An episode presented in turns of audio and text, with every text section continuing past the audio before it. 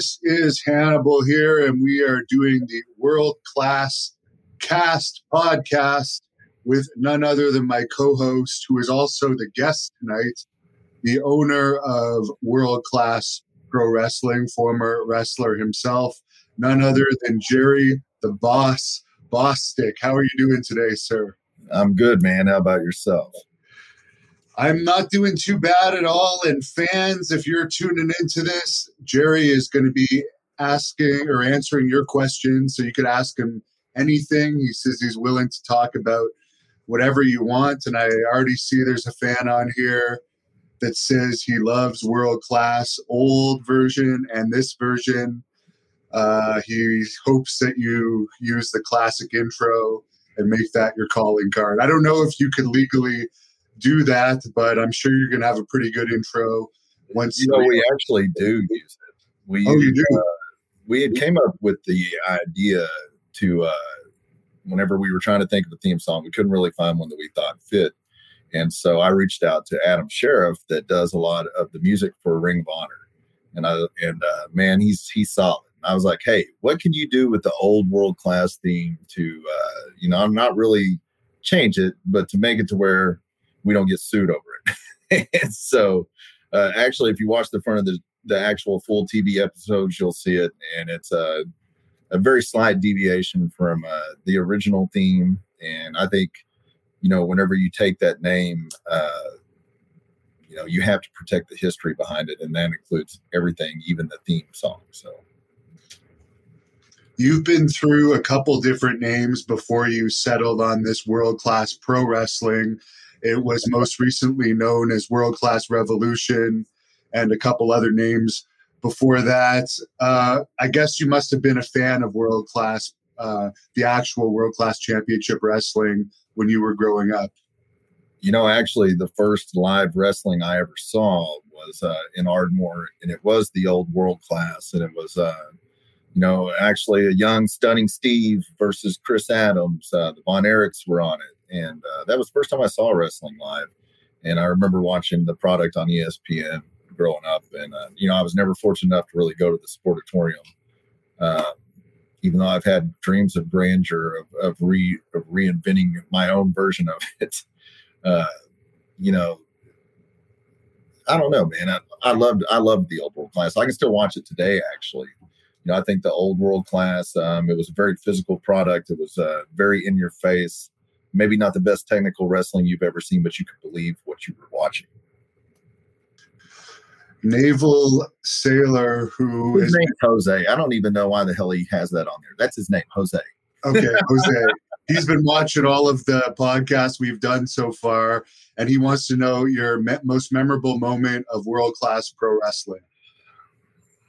Oh man, uh, I don't know that you can put just just one memory on it. Uh, I think probably my my own uh, personal my favorite thing is seeing uh, the other people succeed around me.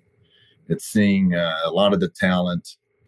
You know, whenever you put them on a higher stage and you put them against uh, somebody that's been where you want to go, and seeing them do a really good job or uh, you know, like me personally, probably working alongside Sting and uh, and me as a wrestler, uh, probably working uh, Jinder Mahal point. I, I, really enjoyed that. We're good friends outside of that, and, and, and that was a cool moment for me. And it was always cool for me to go back and do shows in Lone Grove, Oklahoma, which is my hometown. So that's just off the top of my head. That was probably that, that's probably it. I actually used to be very good friends with Jinder back when we were in Stampede Wrestling together in his earlier days. I think you used him in between his first WWE run and his big WWE championship run. What are your thoughts on the success that he had after his time with you? And do you think he's going to reach that level again? I noticed this week they seem to have replaced his old crew with a couple new Indian talents. So maybe that's a sign that they're going to give him a new push. Um, you know, I, I think that Jinder is, I think it's well deserved. Jinder is a great guy outside of wrestling. He's worked hard for that opportunity. I don't think they will probably ever uh, let him get back to that status again. I think that they're, um, I think that some some talents when they go to WWE or, or their hands are tied, and and his weren't obviously when he was running with the championship, but I don't think they'll let him get back to that. Jeremy would like to know where is World Class Pro Wrestling's home base? Well, Jeremy, that's a real interesting picture you have on there. uh, Ardmore, Oklahoma. That's that's our that's my technical hometown. But as far as um, our home base, we're actually working on uh, that being Dallas, the DFW area. That's going to be our home base. And your first event of the relaunch is going to be October the 3rd in Wichita, which is an area you've been promoting for many years. How did you start promoting that area? And and I've been editing some matches uh, from the building that you run there. The name slips my mind right now, but it, it seems like a very unique venue that you run. Uh, the world famous Cotillion. It was actually built, uh, I want to say it was either the 40s or 50s. So it's been around a while. It's uh, impacts are in there. It's a legendary music venue. That's what it's mostly known for. But it's uh, one of my favorite places to go. I love the people in Wichita. They're very appreciative of wrestling. And uh, we're excited to go back there on October the 3rd. You know, I actually had uh, conversations about that today with the venue and uh, my camera crew. And so uh, we're going to be coming back in style it's going to be Sunday, October the 3rd. The show's going to start at 6 p.m. Tickets will go on sale either this weekend or next. Um, it's going to be our first show going into new territory, per se, as we're going to be changing kind of um, the way our product's presented. And we're going to do it live on pay per view through FITE TV. Very interesting. You mentioned it's, it's going to be on pay per view. I've heard talk that it might also be on regular television as well. Do you have any news on that, or could you respond to any of those questions that the fans have been asking related to if it's going to be a television product as well? It is going to be taped for TV as well. The initial airing will be on FITE. And then from there, uh, we're still in the process of figuring out our TV strategy. We're going to uh, before we didn't really release the TV shows on YouTube. You had to subscribe to Patreon to watch them. We're not going to do that this time around. So the products will be uh, able to be watched on YouTube as we release them. And as hired a guy that knows a thing or two about YouTube. Yeah. Yeah, and your channel has actually been growing. It's almost at 4,000 subscribers now, and it's getting a ton of views recently include between Selena De La Renta and I believe her name was Catrina, and she used to be Maxine in, in WWE. That match was the first time I've ever actually seen her wrestle. Could you tell us a little bit about about her career and could she possibly be returning? Uh, Karlee uh, Catrina was uh, in WWE first, and then she went on to play a large role in the show Lucha Underground. If you guys haven't ever watched Lucha Underground, you can watch it on YouTube. Um, I'm sure there's other avenues as well. It's a a really great show, I think, because uh, it was not your typical wrestling show. The storylines sometimes were a little far fetched, but the storytelling was unbelievable. The wrestling was great. And it has a lot of people that you would recognize uh, now in WWE and other various promotions. Um, you know, at the time, that was an interesting match when it was being put together and uh, you know, Karlee is talented. Outside of wrestling, she also is an accomplished. Excuse me, she's an accomplished actress, and um, she has a great hand on what uh, on how to read crowds. She's worked for me multiple times, and her and Selena did an excellent job laying that match out, reading the crowd, know, knowing what kind of crowd we had, and presenting a, a more adult themed match in a sense without crossing any serious lines. And and I think it's great to go back and see how well that's done, um, because ultimately, coming back, we're going to present a more uh, more adult product. Not adult in a bad way, but not uh, we're going to sit around and insult your intelligence with our product either, like some of the stuff that's on TV right now. Anthony wants to know there's been talk of Fatu, Jacob Fatu, the MLW champion, champion coming to the Wichita show. any talk of any other MLW talent potentially appearing for World Class? Um, I mean, as you know, World Class is the home of the Von Erichs. Uh, they will be back with us. They won't be in Wichita, but they will be on some of our upcoming shows. Uh, on that show from MLW, Gino Medina will be on it. Uh, if you guys haven't watched Gino, you're missing out. Gino is one of the best up and coming stars in wrestling. Uh, he comes from Booker T School, great guy, great talent.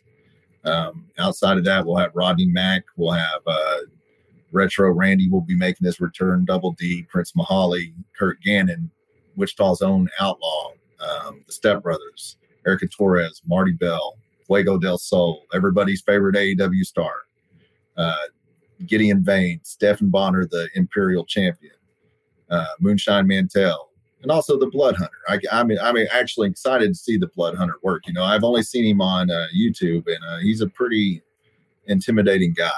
I, am looking forward to see uh, who he goes up against and if he's able to wreak havoc there like he has elsewhere. And you mentioned uh, Fuego del Sol. I believe he picked up his first victory in AEW recently. I've become familiar with him through being a subscriber to the World Class channel now. There's a lot of matches on the World Class YouTube channel. Maybe you could fill us in about some of his and your history. Man, you know, it's crazy. Um, he actually got to start with the trampoline wrestling organization that he created.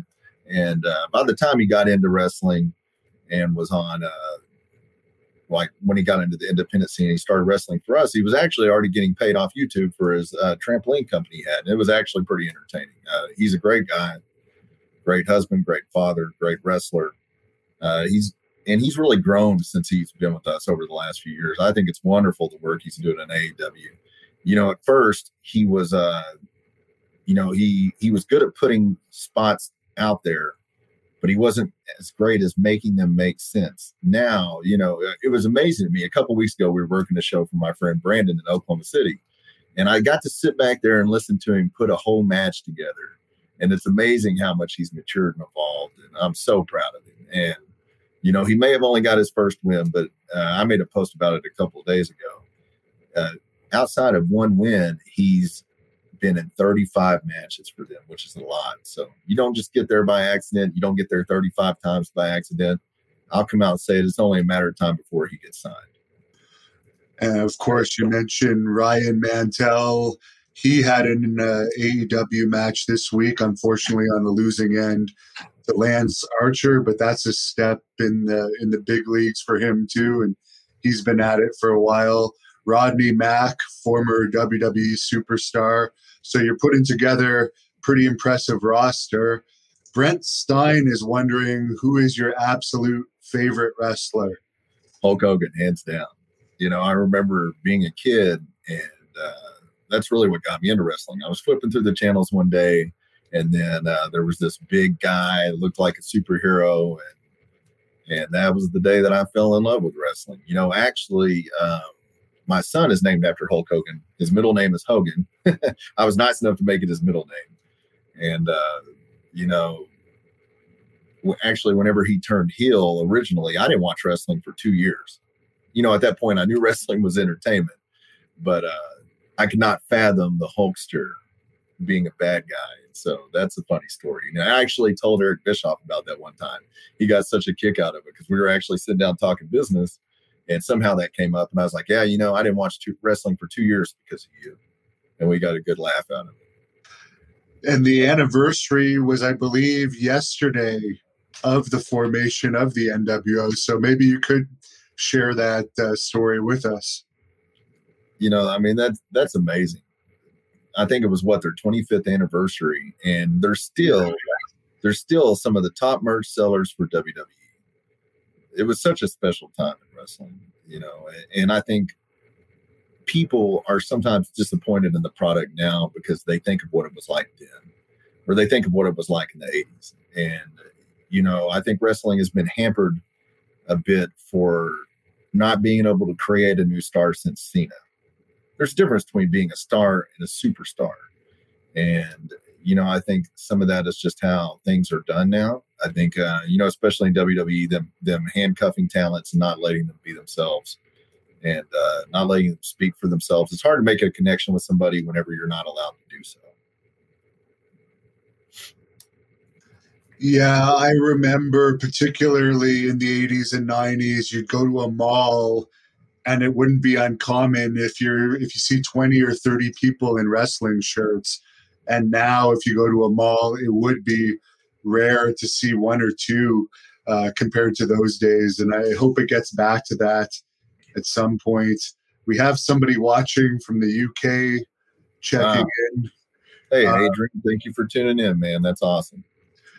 Jimmy scott says are you planning another show in ardmore um, you know, actually, back to the UK thing. Oddly enough, the Von Erichs defended our championships there a few years ago. Uh, great guy over there, Matt Jarrett. I think he runs uh, World, World Pro, Pro Wrestling. Yeah, he's a really nice guy. Really nice guy. As far as my shows coming back to Ardmore, I'm sure we will at some point. You know, uh, Ardmore is my home, and I love it.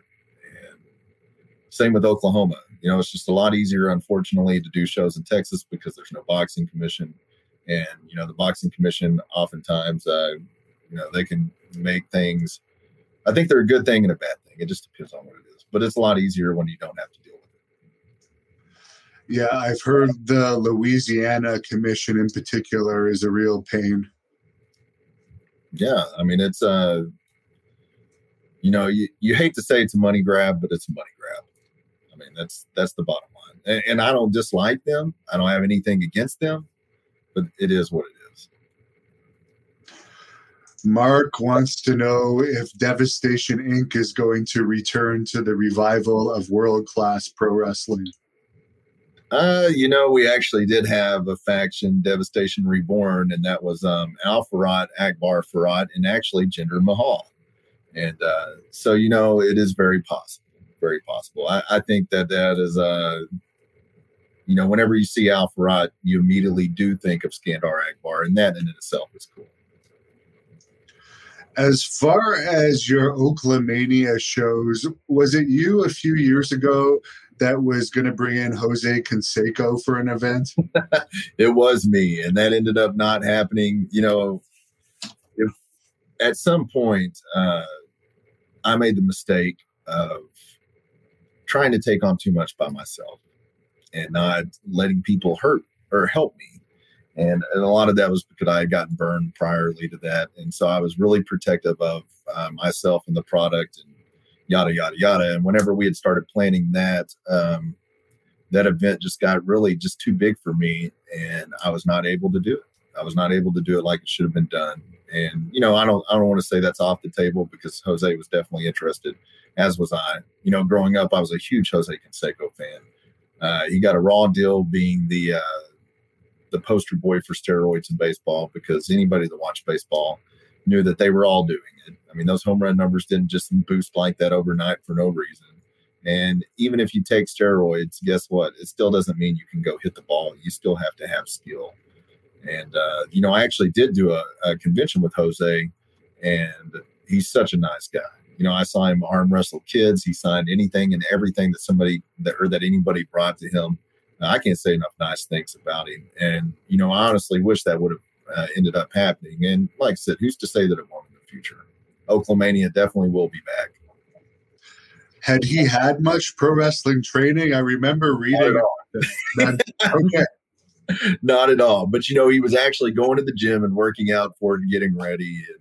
And, and uh, you know, honestly, I mean, he lives in the same place uh, Jessica Jessica Haas lives in, and so uh, you know, just like with her, I do have connections there to send him to stuff like that. Right, and of course, her her uh, wrestling name is going to be uh, Jenny Santana, and you and I kind of found her, and you've hooked her up with the training. You found her. I was just smart enough to put the dots together. Like, why is she not in wrestling? she seems to have a love for it. She no. seems to be like really enjoying it. Uh, so I'm just wondering what you think of her progress so far. She's had a few training classes. I know it's hard to tell, but what do you think so far? You know, I've I've asked Kyle, um, my my friend Kyle Hawk is actually training her for me in Las Vegas, and uh, I've had a couple of conversations with him, and he said she's doing really well. She's really athletic. And I think whenever you come from like the mixed martial arts background, I think it's an easy transition, just like it is for an athlete. And sometimes it's actually easier to make that transition into pro wrestling when you have that background as opposed to just watching wrestling your whole life. No offense, anybody, but it's typically an easier transition. And so I'm excited to see what the future holds for her. You know, I was happy that she was willing to take on her dad's last name. And, um, you know, I hope it's something you don't want something to happen just to benefit you. You want it to also benefit the person involved. So I, I hope it's something really good for her as well. I'll be interested to see if her father takes more of an interest uh, once he sees that she's dedicated to it. And, and, you know, I hope he does. And if he does, then you know it's our place to take care of that relationship too. And, and if it's something that can help them grow, then you know that's your job, not necessarily as a promoter, but as a person to support something like that. Al has a question about Eric Embry and Tom Pritchard. Of course, if anyone hasn't seen the Eric Embry podcast from a couple weeks ago, that one uh, has taken off. So I highly suggest people look that up on the World Class Pro Wrestling YouTube channel and subscribe to it while you're at it if you haven't subscribed. But Al wants to know if you're thinking of bringing in Eric Embry and or Dr. Tom Pritchard to help book two Texas legends? You know, I never actually dealt with Dr. Tom, but whenever we had a wrestling school, we actually had his book, and that was based off of uh, that was based off of um, that's how we train people is out of his book, and it's a really good book. If you're looking into getting into wrestling, or if you have a training school, you're trying to train people, you should definitely look that book up. Um, as far as Eric goes, that's probably one of the best friends I've made in wrestling. We have a great relationship, and uh, anything that I do, he's welcome to do with me. And as far as booking goes, I think his uh, what he's done speaks for itself. It's one of the most genuine people in pro wrestling, and you know you can't throw around the the term trust a lot in life in general, but you know I trust Eric, and uh, I can't wait for the relaunch because Eric is going to be a big part of that yeah, you can't throw that word around in wrestling in particular with it's just the way the business is sometimes. Terry M wants to know any chance of seeing Lacey Von Erich wrestle in world class. She's been appearing elsewhere lately, but she hasn't actually got in the ring for a match. Uh, you know, the door's always open for Lacey. I've never had or I've always enjoyed Lacey whenever she's worked on shows that I've been a part of. Uh, the first time that she actually was on a show with the boys, I believe, was for um, a show we did for the University of North Texas a couple years ago. You can actually find that on our YouTube as well. Um, it ended up, it was the first time ever that pro wrestling had worked in conjunction, excuse me, with um, with the Division One college football program, and did a wrestling show actually in conjunction with. Uh, pro wrestling. And so the way it worked, we did a meet and greet beforehand, and they opened up their season. And uh, immediately following that game, we had one set of matches going on in the concourse, and and that was why we built the ring on the field directly, and uh, it ended up breaking their attendance record, something I believe that still stands today. So that was a truly a magical night, man. You know, like I'm a firm believer that the only person that's going to stop you from doing something is yourself, and if you have dreams, chase them. You know, I mean, the worst anybody's ever going to tell you is no. I believe this is the real Eric Embry saying if devastation is coming back, then the flamboyant Eric Embry is coming back for sure. Then he went on to write, Yes, that was me. well, there you have it. You know, if Eric Embry says he's coming back, who am I to tell him no? John Lewis wants to know if Tommy Rich should be in the WWE Hall of Fame. No. Nothing against Tommy Rich. I mean, I have respect for Wildfire, but you know, I think um, maybe the Pro Wrestling Hall of Fame, yes, but will he be in the WWE Hall of Fame? No. I mean, you know, nothing against the WWE Hall of Fame, but it's a publicity stunt. That's what it is. If it wasn't a publicity stunt, then everybody would already be in it that's supposed to be, but they have to space it out because it's a publicity stunt.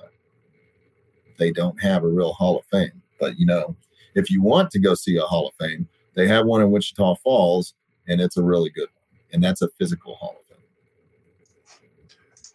Sunset Moth wants to know your thoughts on using one man gang as a manager. He says he thinks he would surprise people in the role of leading his own gang. Sunset Moth sounds like a wrestler himself. I mean, that name is, uh, you know, honestly, I wouldn't have anything against that if everything uh, worked out accordingly. We had something good. Uh, the thing with him would be, you know, you'd have to find people as big as him so that way he did not make them look small, and that might be hard. yeah, he's what six eight, four hundred pounds plus. Yeah, you know, it was pretty cool. I saw him a couple years ago at uh, WrestleCon, and one day he was one man gang, and the next day he was Akeem. And I was like, man, this guy, he gets it.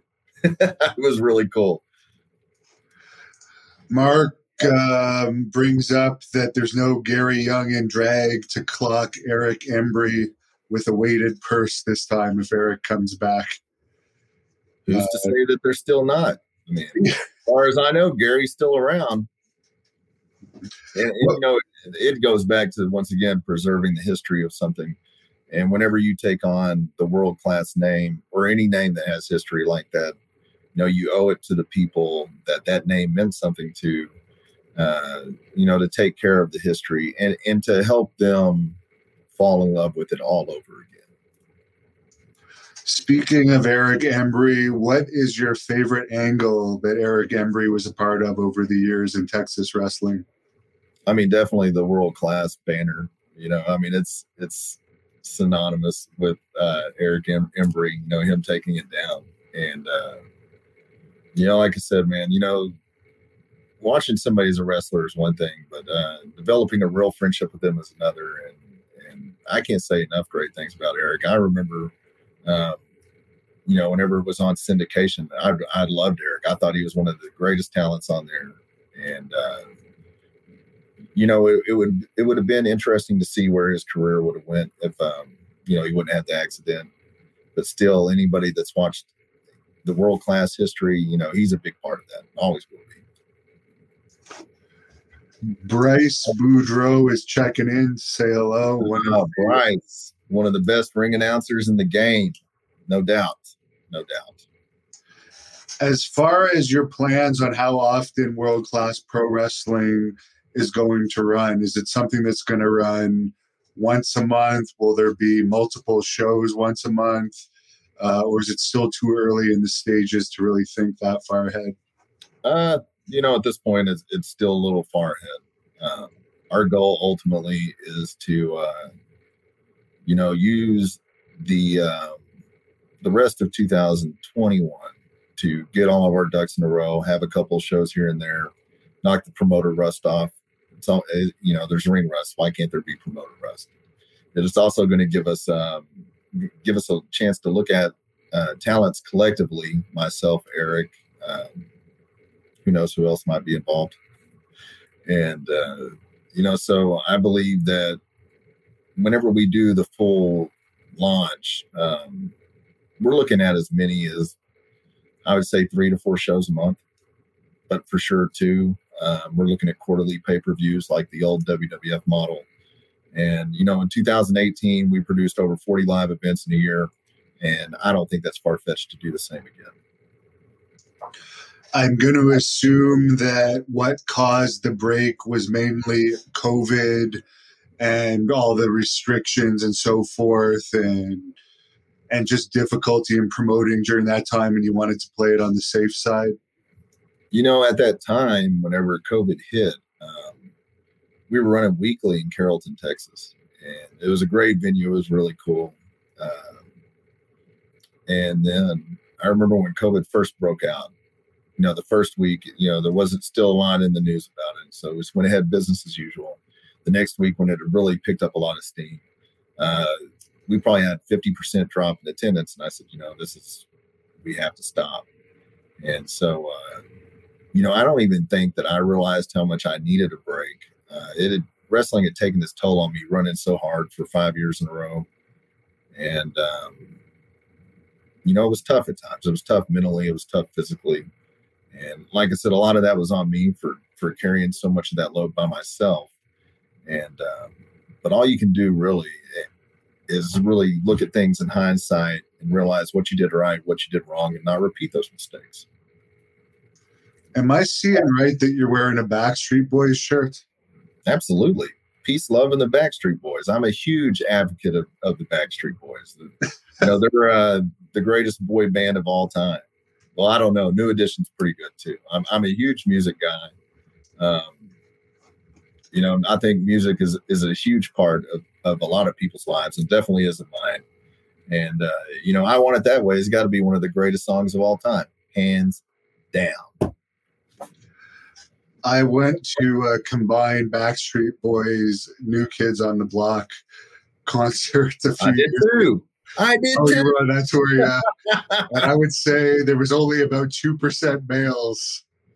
yeah, you know, it was really odd, man. You know, I did this, I did the meet and greet, right?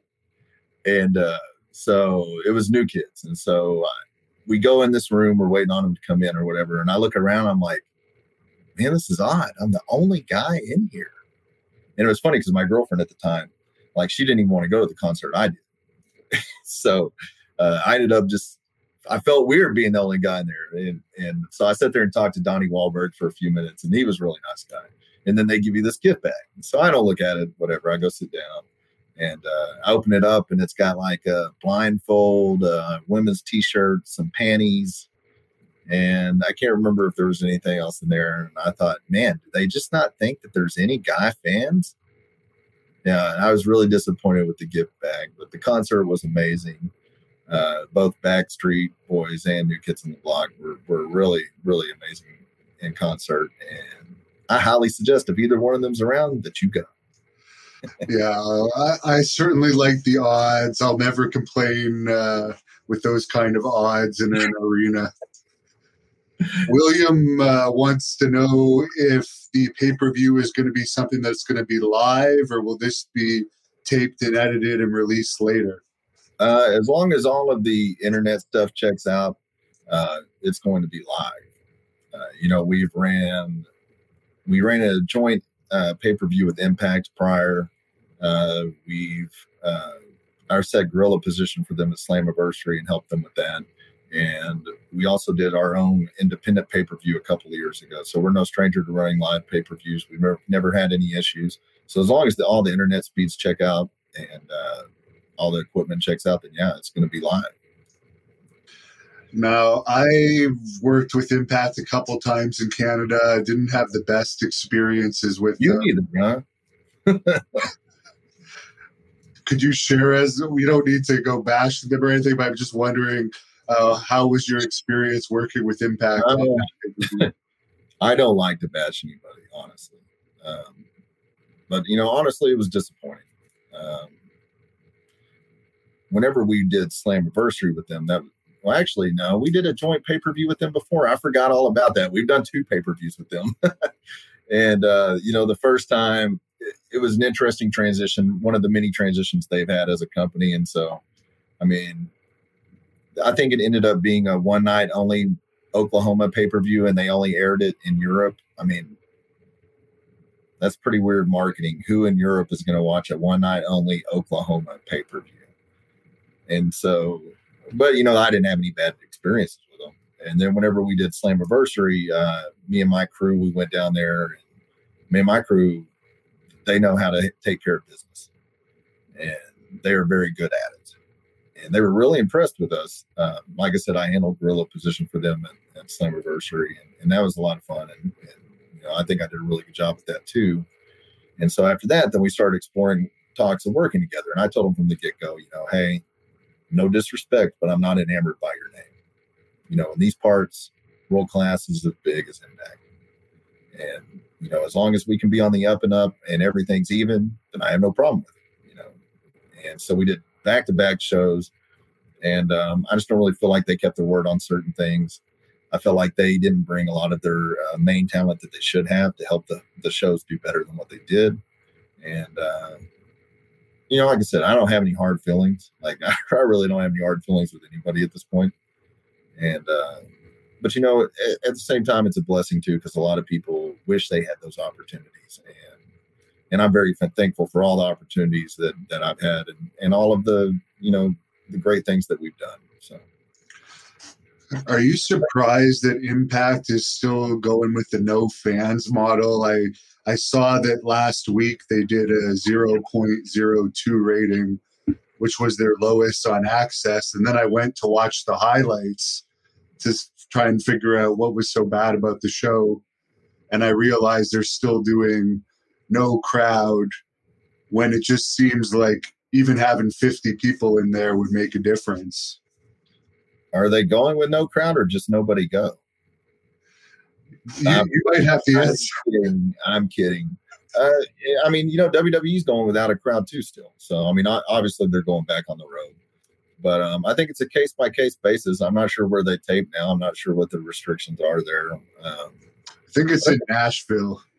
Yeah, I don't know what the restrictions are like in Nashville. I know there's some other products that run around there. I don't really know what the purpose would be would be of not having fans at this point. I think it does make the product uh, seem strange. I think, um, you know, watching the Thunderdome sometimes, I've actually had to start watching it again. You know, I, I've made it, uh, I'm trying to make it a thing to watch all of the major shows I can each week for the last few weeks. It's been hard. It's a hard life sometimes. but, Especially but, these last few weeks where it's um, been like the record low. But I, I, think, I think the thing without fans, though, I think it's weird because you know, I mean, you know that they're piping in these sounds, these crowd sounds. You know, when I watched the Hall of Fame, that was all out strange, and so I, I think it's just not authentic. I mean, I think that's one reason why the ratings are bad too. I mean, you can't get into something when you know. I mean, you know it's a work anyways, but it's like a double work, if that makes sense. Because I mean, now they're they're dictating more than ever crowd reactions and and it's in a bad way. So I'm not a fan of it.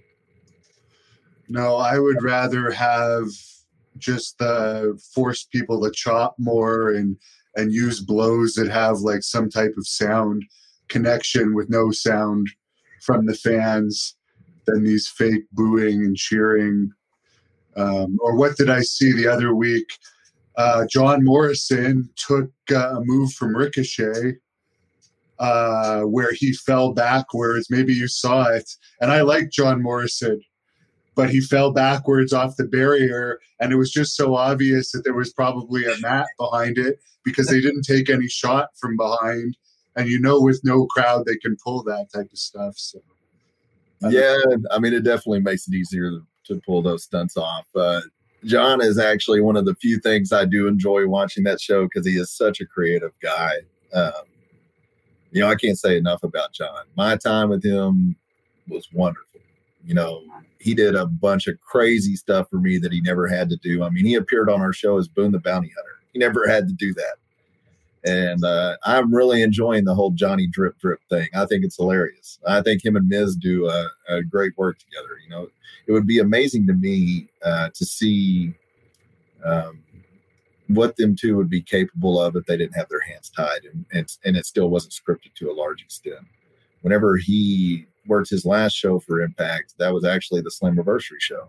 And, uh, you know, we talked and he's like, What do you think about me going back there? And I said, Man, I said, You got to do what you got to do. I said, But the only thing that worries me is they're going to take away your creativity.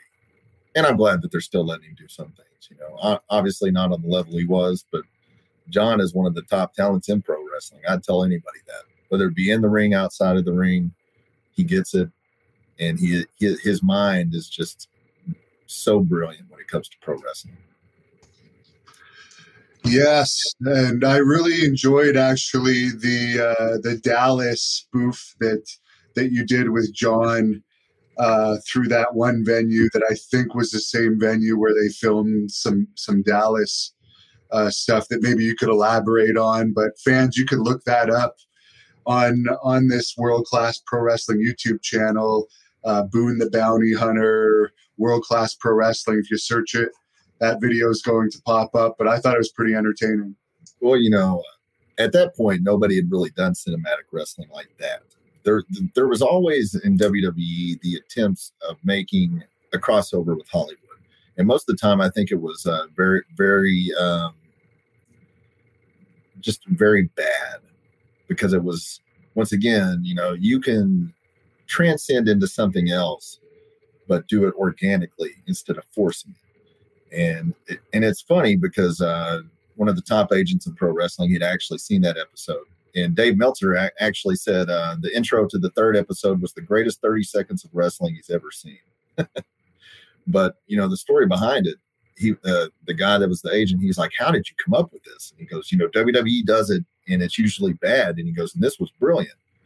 And i said man i said i was sitting in hawaii with von erichs and i was trying to show him something on my phone and i accidentally clicked on my tour of south fork because i'm a huge dallas fan and uh, i clicked on that picture and i said hey we should do a wrestling show there we should do the wrestling version of who shot jr so, you know, actually, the first person I called was John. And I was like, I know this is going to sound crazy, but hear me out.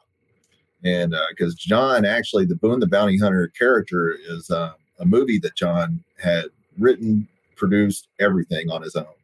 Uh, if you guys haven't seen it, it was on Netflix. I'm not sure if it still is, but Boone the Bounty Hunter, you should check it out. It just shows you just how creative he is. And so, John, uh, he loved the idea surprisingly enough. So next up was on to JR. And uh, JR said, uh, I'm not going to get shot. I'm not doing that carny shit. and so, uh, you know, we had, we actually, it was kind of crazy. We showed up that day, uh, came up with the whole concept and everything in one day, produced the whole thing, shot it. I mean, it, we were in and out. And I thought it was some of the best TV and, and most innovative TV that we did. And, uh, you know, we adopted that method when we would go to certain other places. And, you know, to me, it was just kind of a break from the norm. You know, it was, uh, there's some things that, that wrestling, uh, you know, some people won't watch wrestling, but if you intertwine it with something like Dallas, or like we did with Wizard of Oz or, or Smallville or Smokey the Bandit, some of these things, these pop culture things, if you can blend them together properly, you're going to transcend pro wrestling into unknown territory and you're going to draw other people um, that don't like wrestling just because of the TV content. And, uh, you know, actually, there was a TV executive that I was talking to, and uh, she was like, you know, I don't like wrestling at all. And I was like, oh, I'm sorry. And she's like, I watched both episodes of that Pee Wee Herman and I laughed so hard.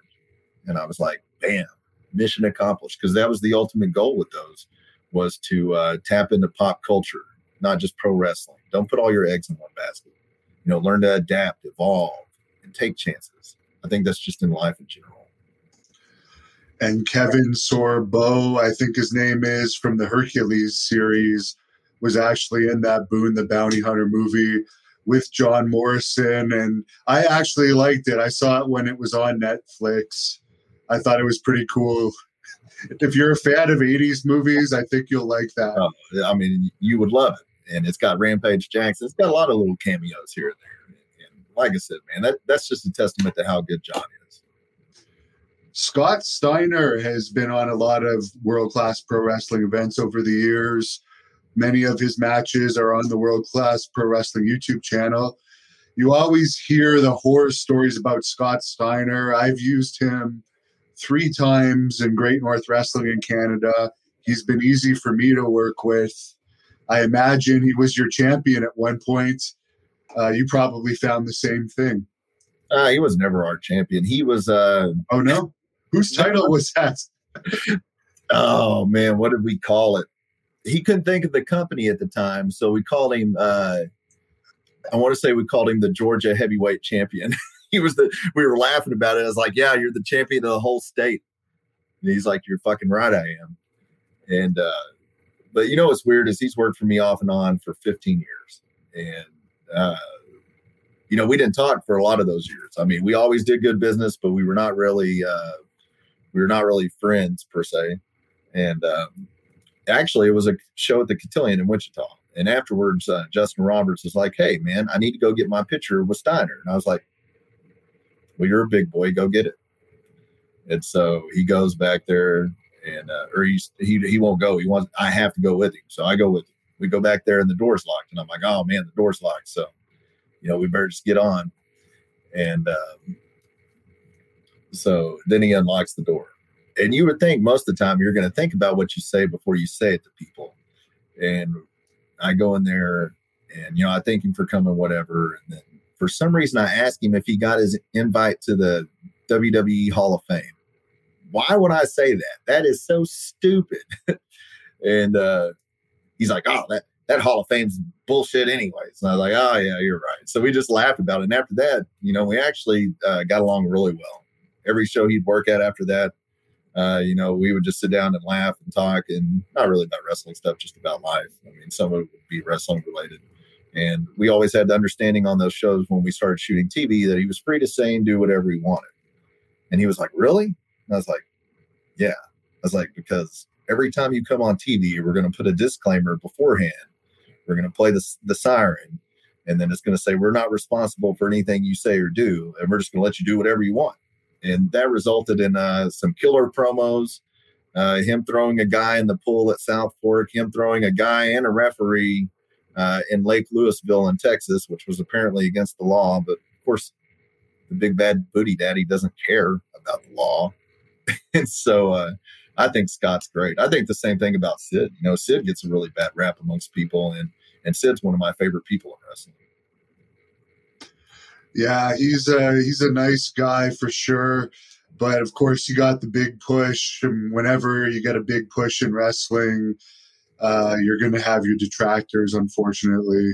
And then there was the whole Arn Anderson thing, which whoever was at fault, it was both of them, from what I understand. But then the the one side of Anderson's always kind of bashed it after that, and unfortunately, I guess he was a member of the Four Horsemen, so Sid must have been wrong. Yeah. Well, Sid was actually a member of the Four Horsemen too, wasn't he, for a brief period? Yeah, he didn't have that seniority Arn had, so. no. but you no. know, Sid, man, Sid's a, Sid's a stand-up dude, and you know he actually had that reputation of no-showing a lot of people. And you know, I'd like to share this fact. I think oftentimes um, you get what you get from people, and it's based off how you treat them, you know, and how and if you respect them. And for Sid to have that kind of reputation, uh, it, it's so misleading there were numerous shows in the period in which he worked for me that he would drive there himself. And these aren't easy drives. I mean, he lives in, I think, West Memphis, Arkansas. He drove to Kansas, he drove to Oklahoma, he drove to Texas. Uh, he did all that just to help me. And, you know, I think Sid's one of the greatest guys in wrestling. Oh, definitely. And sometimes, too, uh, Sid does require a good amount of money, and he doesn't usually ask for a deposit either, which is rare for uh, for a star like that. Another big star you've used is Sting, which I was really impressed that you pulled off. That was during the time before he returned to, to AEW on the on the main stage. How was your experience working with him? I think Sting is one of the most genuine people in wrestling. Um, man, there's you know our relationship is really good or or it was really good uh, we don't talk as much as we used to but uh, sting actually came along at a point in my life whenever i was struggling and um, somehow he knew it you know sting is a uh, he he gets this respect when he's in the locker room everybody's always on their best behavior and uh, i remember one day we were on the phone and we were talking business. I mean, that's the only thing I'd ever really call him for at that point was business. And um, man, uh, one day he was like, uh, "Yeah, uh, you know, let me know if you ever want to talk. I know you have a void in your life." And I'm like, "What? What are you talking about?" and uh, oh man, uh, he was like, "You have a void with God." And I was like, um, well, I believe in God for sure. And he's like, No, I know you do. He goes, I just wanted to let you know if you ever wanted to hear my story, I'd love to share it with you. And at that time, I had a nine to five, and I was like, Oh, you know, I got to go back to work. And, uh, and I also had Lex Luger that show. You know, Sting doesn't get to see Lex as much as he used to. And, and uh, I always liked Lex. Lex was always good when I did business with him. And so I bought brought Lex in early, and Sting picked him up, and and uh, you know Sting Sting lives in, outside of Dallas, and um, so they got to spend a few days together. And so he calls a few days before the show, and he's like, "Yeah, you know, um, you know, or uh, can I get a hotel in Ardmore?" I'm like, "Oh yeah, not a problem. I don't know why you'd want to stay here when you could drive home. I mean, because it's literally probably two and a half hours uh, from where Sting lives." And um, and he's like, "Can you send me a list of churches?" I'm like, "Yeah." So I sent him a list of churches, not thinking anything about it. And uh, at the end of the phone call, he's like, "Oh yeah, guess what?" And I'm like, "What?" He's like, "We're kidnapping you, and you're going with us." And I'm like, "Ah, okay." and so I tell my mom, and um, it turns out it was actually the church. Uh, it was the church to where uh, my son's mother went at the time. And so in the back of this church, uh, it's me, my son, Sting, Lex Luger, and Sting's wife. And unbeknownst to me, um, it was actually also the day she was getting baptized. And uh, it's just crazy how things work out. And after church, he was like, Hey, do you want to go to Starbucks? And I was like, I know where this is going. So we go, and uh, him and Lex both gave their testimonies, and it was really deep. And uh, you know, I can't say enough nice things about both of them, both of them, and, and what they did for me personally. Uh, sometimes when you meet your heroes, they let you down. You know, maybe not intentionally, and some don't, some do. But uh, Sting would never let you down. And he's everything he's advertised to be. So I'll always be thankful uh, to Sting and Lex for taking the time they did with me personally, which far transcends anything in wrestling. That's good to hear. I was always questionable about Lex, hearing all the stories until I actually went to his mother's house to do the uh, shoot interview that I did with him.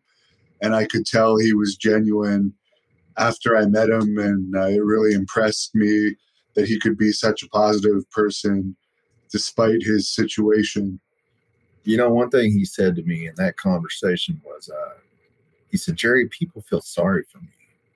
And he said, and they shouldn't because I'm happier than I've ever been because of my relationship with God. And, you know, he was never supposed to be able to walk again or anything. And and he got up and uh, Sting went to go put his wheelchair in the car and he got up. He had to stand on the side of the car, but he walked all the way to his seat. And I was like, what are you doing? you know, you're not supposed to be walking. but Lex is a great guy. You know. And, and he said, you know, he did bring up, he said, you know, you probably heard a lot of bad stories about me and they're true. He goes, that's how it was. He goes, but I'm not like that anymore. Sting and Lex are on uh, Williams' bucket list to see them, as are a lot of people. Uh, Anthony wants to know is it possible to see a Fuego versus Sammy Guevara match in Wichita? I know Guevara wrestled for you before he went on to AEW, and fans could look back in your your YouTube library at World Class Pro Wrestling and find some of those matches. I see what you're doing there. You're good at this. uh, Fuego and Sammy, probably not possible. I don't think that Sammy's uh, contract with AEW probably pro- or probably prohibits that. If I was guessing, you know, maybe we will get lucky enough to see uh, that match in AEW eventually. Uh, I do think Fuego will end up getting signed by them. Uh, you know, they wrestled for me probably four years ago, if I was guessing. And so I'd love to see them wrestle now and just see how far both of them come. You know, Sammy's come a long ways too since his uh, indie days. And, you know, he main evented a couple of weeks ago. Super happy for him too. Uh, their video logs, if you haven't seen them, blogs, whatever they're called, uh, they're really good. That one this week was really sad about Fuego leaving one last time and going home. But if you guys haven't seen those, you should definitely check them out. They're pretty William says your Wizard of Oz parody was really good. That, of course, is your Wizard of World Class parody that, that is also on this channel. I heard either people loved it or hated it. Yes, uh, it was a mixture of both. Yeah. We, we were disappointed at the time. Um, I thought the content was good. I thought some of it was a little hokey, and the way we presented it was not proper. Um, it, it, was totally opposite from uh, the way we presented Dallas. And and you know, whenever you're going into unknown territory, um, it's okay to try new things, and it's okay to succeed, and it's okay to fail. and uh, you know, in, in, my opinion, overall, the way it was because the way it was presented that it didn't come across as good as the Dallas show, and that's on us. And but I think overall, um, there was a lot of good stuff in there. You know, I mean, how, how often do you get to see Jake the Snake play the Wizard? And it was funny because at one point Sid was actually on that show too, and uh, I forget who it was. Who it was? They go up to him and they were like, "Are you the Wizard of World Class?" And he goes, "No, little girl, I'm the Master Ruler, Ruler of World Class." And I was like, "Yes." I love Sid once again. Yeah. But Jake did a great job at that too. I asked his daughter, you know, because that's who uh, handles his bookings. I said, "Hey, did you uh, did you tell him what he was going to be doing?" And she's like, Yeah, he's sick. He loves it. I'm like, Oh, that's great. so it's, you know, it ended up being cool. And Sid got a huge pop that night when he interfered in the Von Erichs match. I believe yes. that's one of the loudest pops I've heard on the videos uh, from World Class. Uh, would you say so as well, being there live that night? Yeah, I mean, it, it, and I think honestly, whenever you've been gone a while and you come back, I think it's an awesome moment for uh, you know, like Sid as well. You know, to I mean, you know, like people haven't forgotten you, but whenever you show back up after a long hiatus and and you get a loud pop, I think it's almost reassurance in a sense. I think sometimes, and I'm not saying with Sid, but sometimes people in general, like sometimes it crosses their mind that they might be forgotten, and whenever they show up and fans give them the adoration that they deserve. I think it it's deep meaning to a lot of people. You know, I remember uh, when Iceman came back to wrestling for us. Um, you know, nobody really knew how it was going to go because he had been gone so long. And whenever his music hit, uh, I actually sat out in the crowd to watch it, as I will do from time to time to get uh, to get an organic feel for the product. You know, and um, I remember when his music hit and he came out, people loved it, and he got a huge pop. He uh, his promos was like he never left, and you know he's one of my good friends in wrestling too. And after that show, I remember him coming up to me, and uh, I had to meet with him like four times before he would agree to appear because he was worried about uh, he would he was worried that he would get treated wrong. And afterwards, I remember him coming up and and he just gave me a hug and you know, he said he was sorry. And I was like, I understand. And uh, he said, I, I got chills.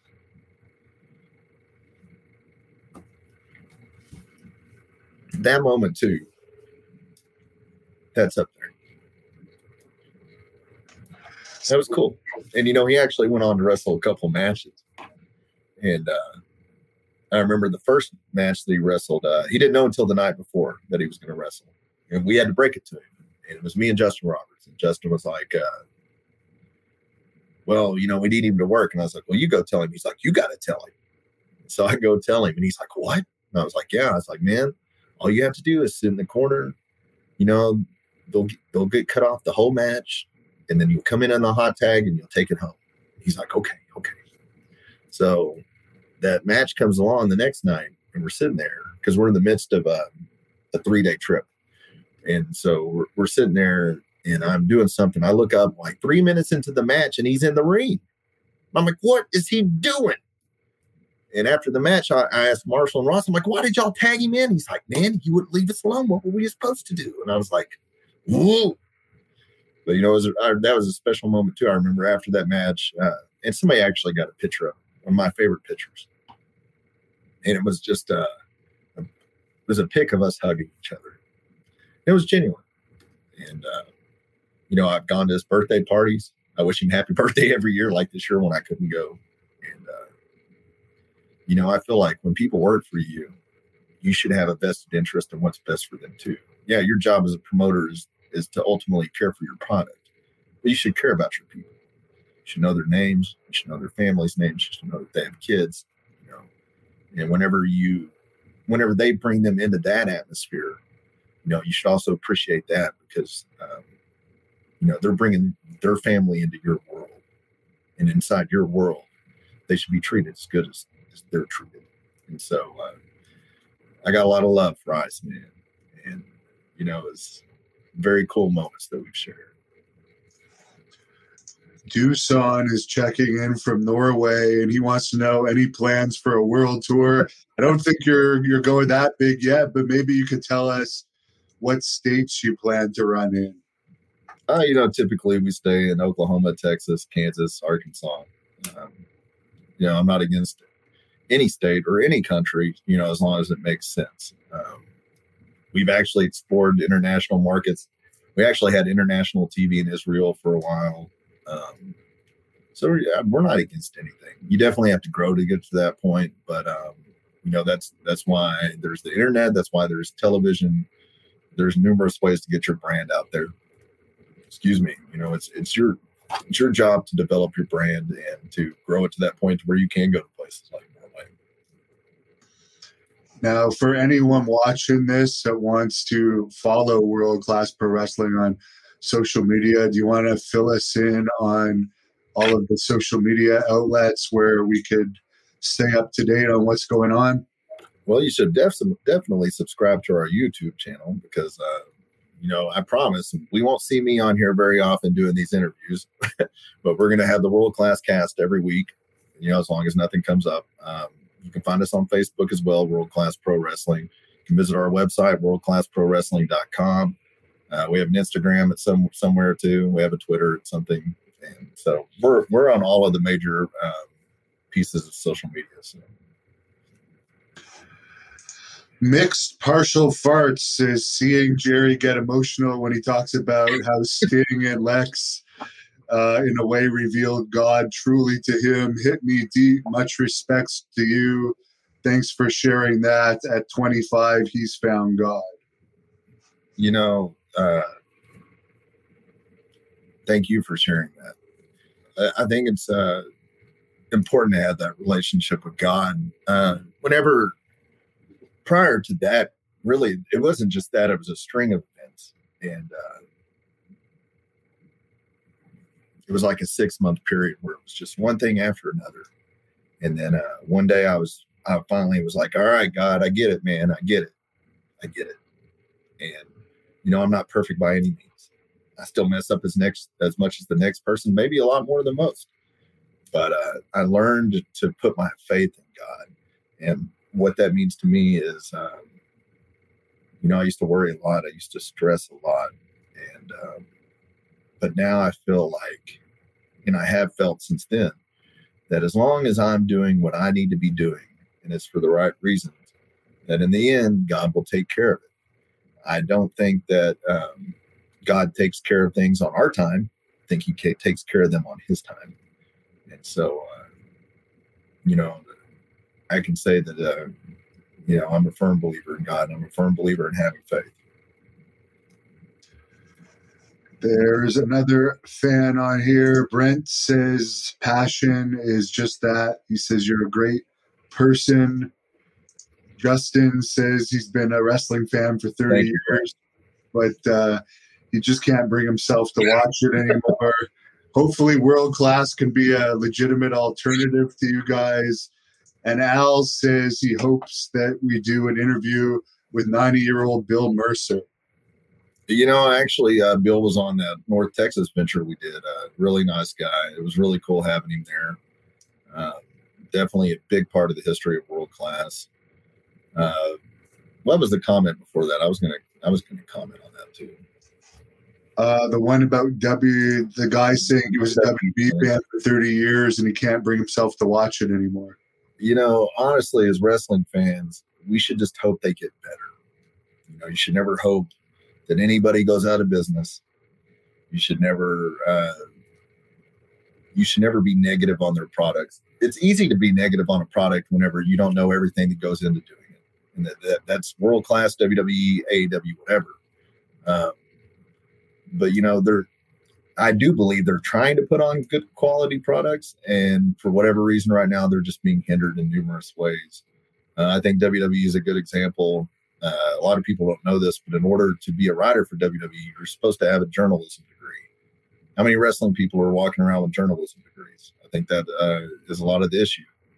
And, you know, the fact that somebody brought this up to me one time, I never thought about it like this. They said, Why do you think they haven't created new stars? And I was like, I mean, I don't know, honestly. I mean, something's broken somewhere. And they said they're making more money than ever. They haven't created new stars because if you don't create a new superstar, you don't have to pay them like a superstar, which is also intriguing. Um, you know, I think AEW is an alternative to WWE. Is it the right one? I don't know. You know, I, I can watch anything as a fan. And whenever I watch AEW, I just know when I turn it on that it's not going to make psychological sense most of the time, and I'm just okay with it. I just find it amusing, and whatever for whatever reason, you know, I can watch almost any product. And and like I said, I've been making it a point to watch AEW and WWE the last few weeks, and so you know, we should all be thankful for the wrestling that we do have. It's not perfect, but it beats the alternative of not having it. Period. Gives me something to talk about so it keeps me uh, making some money. But thanks for uh, doing this, and for the fans that aren't that familiar with you, they got to know you a little bit today. So in future interviews, they'll have a better idea uh, of who the man behind world class pro wrestling is. And I'll let you close this off however you want. Thank you to the fans for all of your questions. Yeah, thank you guys for tuning in today, especially late, late notice. Um, you know, I appreciate every one of you that supported us from the get go all the way to now, and especially those of you that stuck with me through everything the good, bad, and ugly. And, uh, you know, just know that everything that we do, uh, I always try to put myself in your shoes and try to create a product that that you will enjoy. And, you know, everything that we produce is personal to me. You know, it comes from my heart. And I'd like to think that most of the talent that we use, you know, um, they have your best interest at heart too. Uh, thank you for supporting wrestling. You know, through the good times and bad. You know, it's like anything else. You know, it's like uh, it's like sports or television or music or whatever. You know, people go they go through good runs, they go through bad runs. It's a roller coaster, and you know, your support on staying on those rides over and over and over. It's appreciated, not just me, but by everybody that puts out a product. You know, being a promoter is not easy. Being a wrestler, not easy you know, but you guys uh, choose to stick stick with us in the wrestling industry in general, and and I appreciate that. So thank you for that. Thank you guys for tuning in week after week for this podcast so far. Uh, if you haven't seen our prior episodes with the Von Erichs, Eric Embry, Stephan Bonnar, go check those out. Uh, make sure you check out our other videos. We will be back uh, officially relaunching October the 3rd in Wichita at the world famous Cotillion, one of my favorite venues and one of my favorite towns. It'll be live on pay per view uh, as long as technology wills it through FITE TV. Um, there's a lot of great talent on that show. And, you know, thank you guys again. You can find me on Facebook. Uh, I got those other social media platforms too. I don't know the names on them, but I'm on there somewhere. And thank they're you. They're all in the description of the video, by the way. Yes, they're all in the description. That makes it so much easier. Uh, thank you, Hannibal, for taking me on this journey with you as uh, I think it's important, not just in wrestling, but in life, whenever you're in charge of anything, to surround yourself with people that are better than you. And I have definitely done that with this. So thank you very much for everything you've done for us so far. I appreciate it. And I think it's going to be a, a great working relationship with us. And, and, I'm looking forward to a lot more of it. Looking forward to bringing world class back for you guys. And, uh, you know, some people have played while I was away but now I'm back. And I'm not back to finish second place.